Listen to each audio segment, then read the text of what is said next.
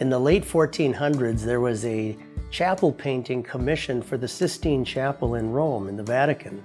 And Michelangelo put together the plan for what we think of today as the, the great ceiling painting of that chapel. And he had to build special scaffolding and crawl up there and paint, sometimes even on his back, as he worked on the, the plan and the pattern of the painting.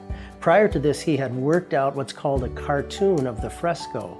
And that means he would lay out sort of a design of exactly what he was going to do so he knew exactly how far he was going to go and where he was going to paint. And often artists will do that when they lay out a very large mural to make sure that they know exactly where they're going and what they're doing. Imagine if your life for just a moment was like a large mural with all the different details and facts and things laid out for you. Imagine that you looked at your life as if a, a plan of all the things that were coming ahead of you. This is exactly what Moses is describing when he talks about our lives in Psalm 90. He says in Psalm 90, Lord, you've been our dwelling place in all generations. Before the mountains were brought forth, or even you had formed the earth and the world, from everlasting to everlasting, you are God. For a thousand years in your sight are but as yesterday when it's past, and as a watch in the night. You sweep men away as with a flood. They are like a dream, like grass that is renewed in the morning. In the morning it flourishes and is renewed. In the evening it fades and is withered. And what he's describing here is the large picture of our lives.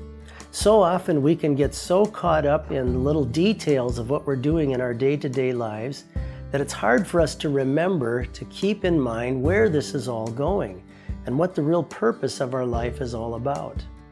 And so, just like Michelangelo, even though he was up close painting in the ceiling, he frequently had to come back down to the floor level and look back up at what he was doing to make sure he was following the plan for the overall mural that he was painting. And God would have that uh, be the way that you and I approach our lives as well that we come down from the scaffolding and look at the larger picture of what's going on in our life. And remember that this life will come to an end at some day. Moses goes on to say in verse 12, So teach us to number our days that we may gain a heart of wisdom. And what he's talking about there is having a knowledge of Christ as our Savior. That's the real wisdom that we need to understand how to get past death and how to ultimately have life everlasting in heaven, which our Savior came into the world to give to each one of us through faith in Him.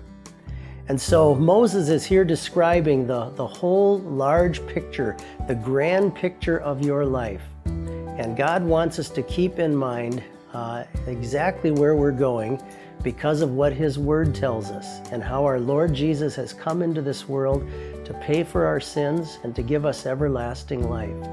And by faith in him, we have the wisdom that Moses is talking about when he says, Teach us to number our days that we may gain a heart of wisdom. May God give us the wisdom to come down from the scaffolding of our lives and not just focus on the little details here and there, but understand the large, great plan which He has for us in all the wonderful days of our lives. Amen. Thank you for listening to Peace Devotions. As the year comes to a close, we have an end of year survey and we are looking to hear your feedback. If there are topics you would like us to cover in future devotions, or there are aspects of this ministry which we could change to help serve you better, we would really like to hear that. To fill out the survey, go to peacedevotions.com and you can find a link right at the top of the page. Thank you and God bless. Peace devotions are produced by the Evangelical Lutheran Synod and made possible by generous donations from church bodies and individual donors. If you find these devotions beneficial, we encourage you to consider supporting our ministry. You can donate by visiting els.org/donate.